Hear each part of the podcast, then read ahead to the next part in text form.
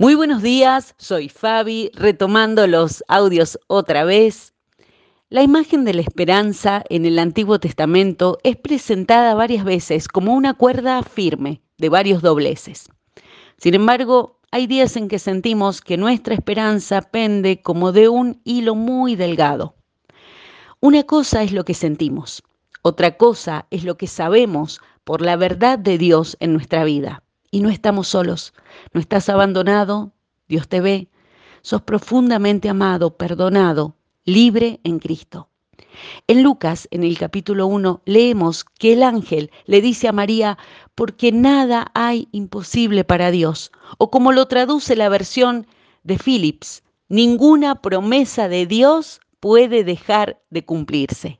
Por eso tenemos acceso hoy a su infalible y oportuna presencia y poder. Con Dios nada fue y nada será imposible. Y a lo que sea que nos estemos aferrando, lo que sea que represente hoy nuestra paz y seguridad fuera de Dios, es solo una imitación ínfima, muy pero muy pobre de la verdadera esperanza.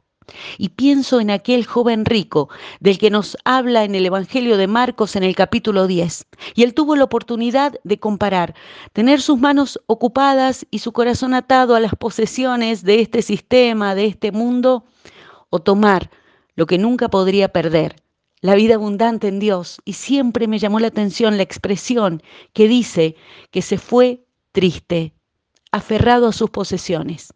Es que o nos aferramos a la esperanza de Dios o a la que nosotros edificamos con nuestras propias manos.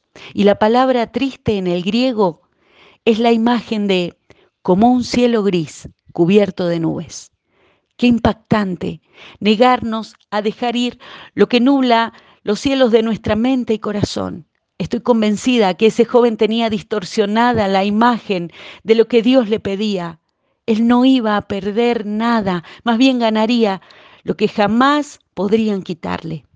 Dios no nos manipula ni engaña, Él no nos falla.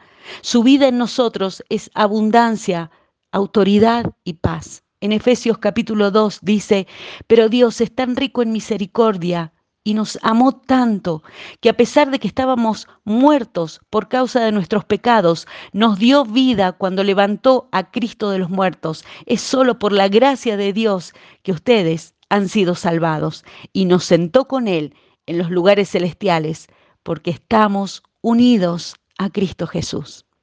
Hay una opción hoy. Podemos elegir soltar nuestras propias y débiles cuerdas por la fe sabiendo que siempre seremos sostenidos por los brazos de Dios. Avanzar hacia Dios es experimentar que los cielos abiertos no estaban tan lejos como pensábamos. Los cielos con nubes están más cerca de terminar de lo que nosotros suponemos, porque donde sea que estemos, ahí mismo nos encuentra Dios. En el Salmo 84 dice, pues el Señor Dios es nuestro sol y nuestro escudo. Él nos da gracia y gloria. El Señor no negará ningún bien a quienes hacen lo que es correcto. Qué alegría tienen los que confían en ti. Que así sea, en el nombre del Señor Jesucristo. Amén.